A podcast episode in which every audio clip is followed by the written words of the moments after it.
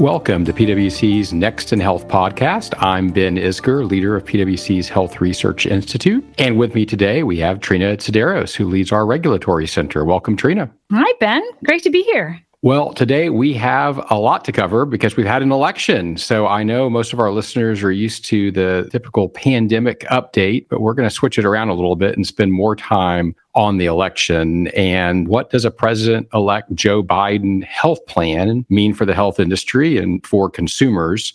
And everything we're going to be talking about today is going to be a piece of our recently published report, which is going to be available on our website. We'll tell you a little bit more about that as we get going. But let's do that. And Trina, I'm going to start by asking you what consumer expectations were like before the election. And we have some consumer survey data on that, correct? Yeah, yeah. We surveyed consumers a few months before the election and we asked them whether COVID 19 was a top election priority in deciding who to vote for. And I think the answers were really reflective of what we saw in the election and also reflective of the different experiences that different groups have had. So, just some of the highlights. Interestingly, Democrats were far more likely than Republicans to say that COVID 19 was a top election priority for them. Independents kind of came between the two. In terms of consumer groups, adults with cancer were more likely than any other group to say that COVID 19 was a top election priority. And this is not in and of itself very surprising because folks with cancer are especially worried about COVID 19 and the risk to their health of contracting the disease and then having terrible outcomes either for their cancer from COVID 19. And a lot of adults with cancer are on chemotherapy. And so that is a special risk. So they were especially worried about the pandemic. Following on from that, adults with chronic diseases, adults with multiple chronic diseases were also more likely than other consumer groups to say that COVID 19 was a top priority. When we asked consumers if they thought that the federal government should be spending more money on the pandemic, again, we had some interesting results with that. And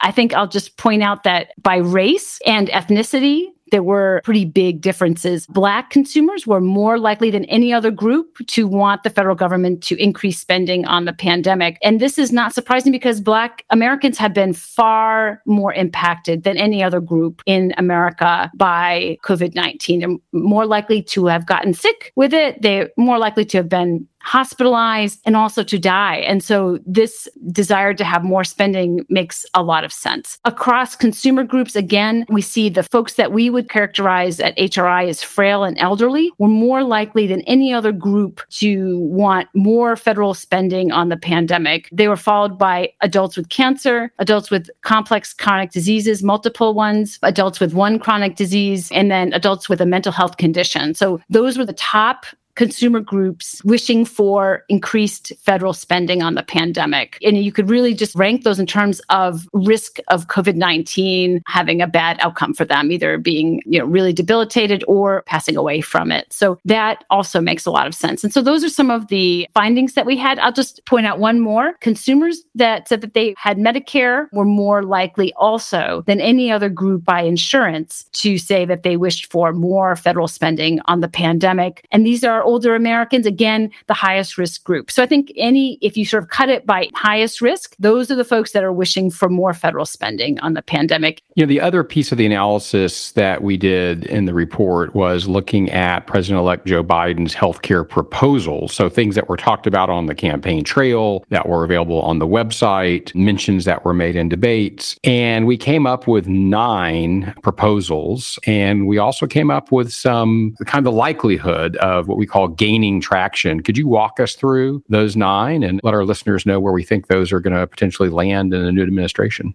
Yeah, sure, sure. So I think this is a really helpful way to look at the agenda for the president elect is to think about what are the main planks in his agenda and then what is actually the likelihood of them happening and then what's the likely impact on different parts of the healthcare industry and so just starting with the one that has gotten perhaps the most media play the addition of a public option like Medicare for purchase on the ACA exchanges. This is the one that is talked about a lot. But we at HRI rank this as having quite a low likelihood of gaining traction. So even though there's a lot of talk about this, the reality is that President elect Joe Biden and Democratic lawmakers would need to pass legislation through the House the Senate, of course, and then be signed by the president. And getting it through the Senate is the tricky part. And so that is why we strike it as a sort of a low likelihood of happening because the way that the Senate will fall, either way, with the runoff elections in Georgia, it doesn't even matter if two Democratic senators are added there and the Democrats gain control of the Senate. They won't have 60 votes that would be required to pass legislation, most legislation through the Senate without a single Republican vote. And so they'll need to get support. And it's unlikely unlikely that any Republican senator is going to support, much less many of them, a public option. So we think that has a low likelihood of happening. But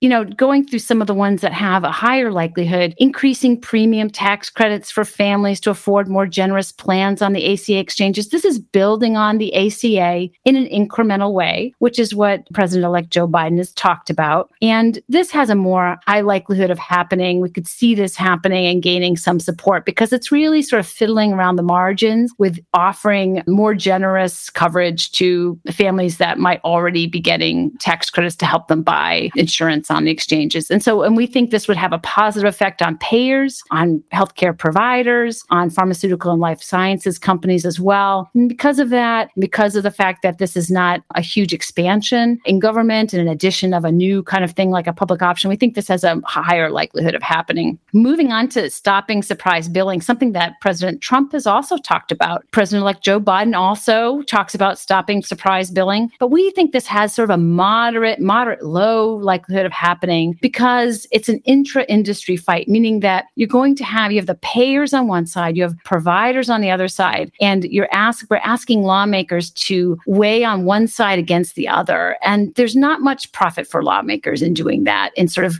making that kind of, of decision. And so, you know, the likelihood of this happening seems moderate low, has depending on how the lawmakers come down, if they do decide to do this, it would have a positive or negative effect on payers. This just depends on which side kind of wins out, whose ox is gored. Providers, likely it will not be a good thing for them. We score it as negative no matter what happens. And then doesn't really affect the pharma life sciences industry one way or the other. Limiting market concentration across the healthcare system is something that President elect Joe Biden has talked about. And so we think that we might see more aggressive action from the Department of Justice in terms of scrutinizing deals in the healthcare industry. And so we think this has a you know, moderate chance of, of happening, that we will see this further scrutiny of deals, could have a positive impact on payers, a negative impact on providers, and a neutral impact on pharma life sciences. Most of the attention seems to be focused on the provider provider industry and potentially the payers, but particularly the providers. Allowing negotiation of Medicare drug prices, low chance of this happening. Lots of presidents have talked about this, lots of lawmakers have talked about this. It requires legislation to happen. It has not happened yet. It's a very complicated thing to make happen. And so we think this has a low likelihood of happening. It would have a negative impact on payers, providers, and pharma companies. And so, you know, when you have the entire industry losing out on this, it even makes it more of an unlikelihood. So that's why we haven't seen it so far, and we don't see the landscape changing greatly. Limiting drug launch prices and price increases is another thing that President elect Joe Biden has talked about. This is another area where he's pretty much in alignment with President Trump. And so we think this has some potential for traction. You you could see something along the lines of some of the proposals that tie prices paid for by part in part D, Medicare Part D and Part B to prices paid overseas. This has gotten some traction on both sides of the aisle. President Trump has put forward some proposals. We see legislation put forward by the Senate and the House that has these kinds of proposals in it. And because of this bipartisan alignment, this might have a chance of happening. Something like H.R. 3, which has gone forward, which is a bill passed by the House that has some tying of prices to international prices. So we could see something like that. It would have a positive impact on payers because there's likely to be some downstream effect for commercial payers, neutral for providers, and a negative impact on pharma life sciences.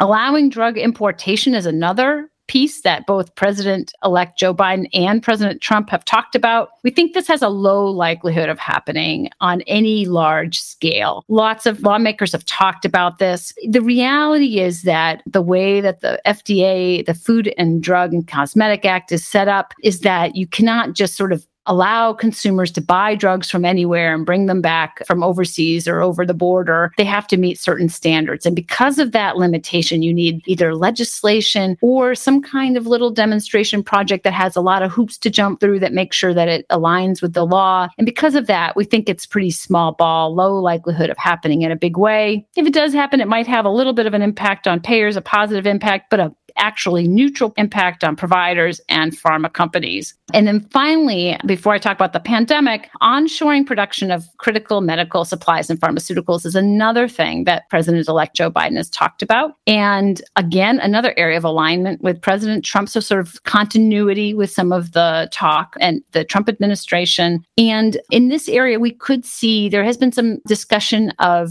a stick approach and a carrot approach. And we think the stick part of it, in terms of penalties, maybe tax penalties for companies that don't bring back some domestic production of certain critical medical supplies and pharmaceuticals, we think that has a less you know less of a likelihood of happening but that there might be tax incentives and perhaps federal investment in bringing back some of this critical medical supplies and pharmaceuticals back to the United States. Basically because during the pandemic we saw what a what a problem it was that some of the most important medications were produced overseas in countries that if once the pandemic got going we ended up seeing shortages. Due to that we had no real capability in the US to produce them by ourselves. Ditto with personal protective equipment PPE gloves gowns all these things produced overseas. Very difficult to just sort of start up the production overnight in the United States. And so we think we'll see some kind of federal investment some planning around that. Lastly the the COVID-19 pandemic pandemic response. We see already President elect Biden naming an advisory board talking about using the federal government in a more aggressive way to address the pandemic. And I think we will see perhaps more use of the Defense Production Act to stand up some of that necessary production of PPE and medical supplies and testing in particular. President elect Joe Biden has talked about diagnostic testing, really ramping that up so that we have far more ubiquitous testing.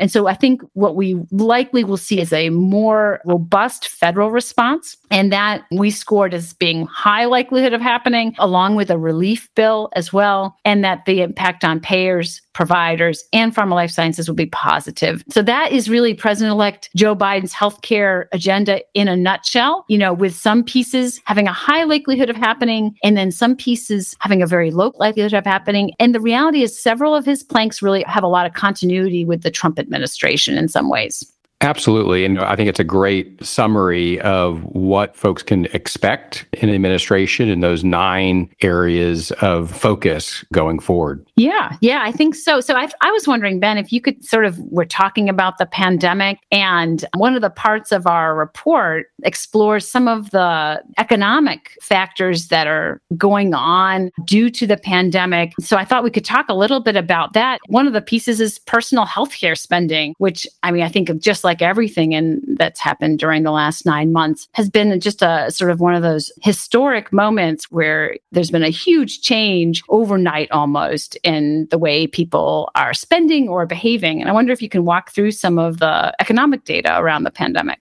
Yeah, it's a great question because I think as people think about what the new president's going to bring to the table and what's going to happen in the health ecosystem, we can't look at all of this out of context. And so the economics are extremely important. And as you mentioned, personal healthcare spending, well, really in a report, we describe it as essentially falling off of a cliff. And why did that happen? Well, so much of the health system was shut down back in the spring. And with that, spending was essentially shut down. People literally did not go to their doctor's office or their dentist and their hospitals and their clinics. That is now turning around and personal healthcare spending this summer was already almost back up to where it was pre pandemic. And we can also see that in the industry itself, where now utilization, so the amount of services that people are using, is much more, you know, close to where it was pre pandemic. The other thing that goes right along with that, as long as we're talking about economics, we need to also talk about the workforce and, and job growth. And a same kind of tracking back in the spring and really through the summer, we saw this incredible dip in job growth. In fact, it was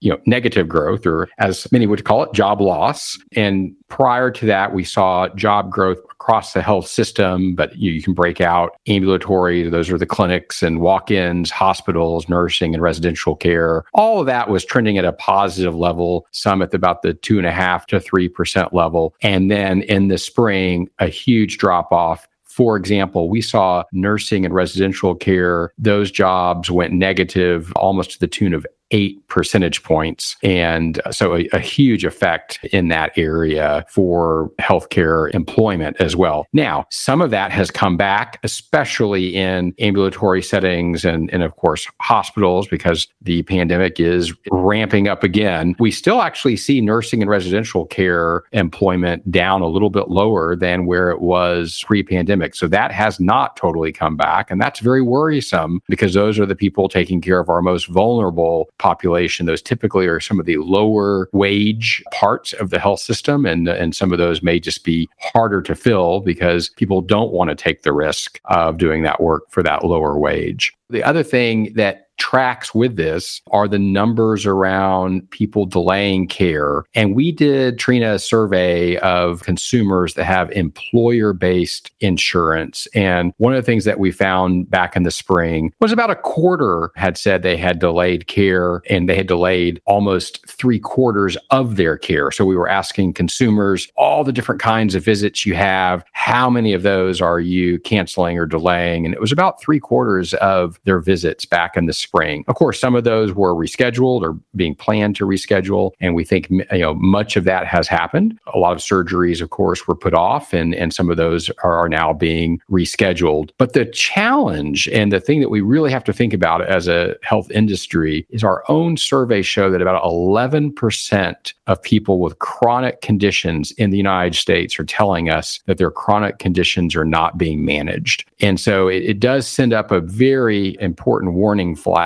to the health ecosystem that we cannot in any way hinder those with complex chronic conditions and chronic conditions from having access to the health system one of the things that we also asked was who consumers are looking to for reassurance that it's safe to come back. So, who are these folks that are looking for better management of their conditions looking to? And I wonder if you can walk through some of those data as well, Ben. I think they were really interesting. Yeah, that's right. I think this gets at the issue of trust in the health system and how do you educate and build trust and bring people back into the system where they're comfortable. And we ask consumers to rank their top source of reassurance for rescheduling that delayed care. And by the way, we're talking about a consumer survey that we ran in September. So this is, you know, very new information and cases are climbing in many parts of the US. So we're kind of back almost to where we were last spring. But anyway, we, we asked them rank your sources of reassurance for scheduling delayed care. Number one is people's doctor. And that does not surprise us. I mean, throughout kind of the history of consumerism in medicine, people's primary care physicians have pediatricians, their doctors, there's a lot of trust there. Second on the list was the CDC. Third, the local hospital or health system. Fourth was the state and local public health department. Then we have a cluster of almost equal and certainly within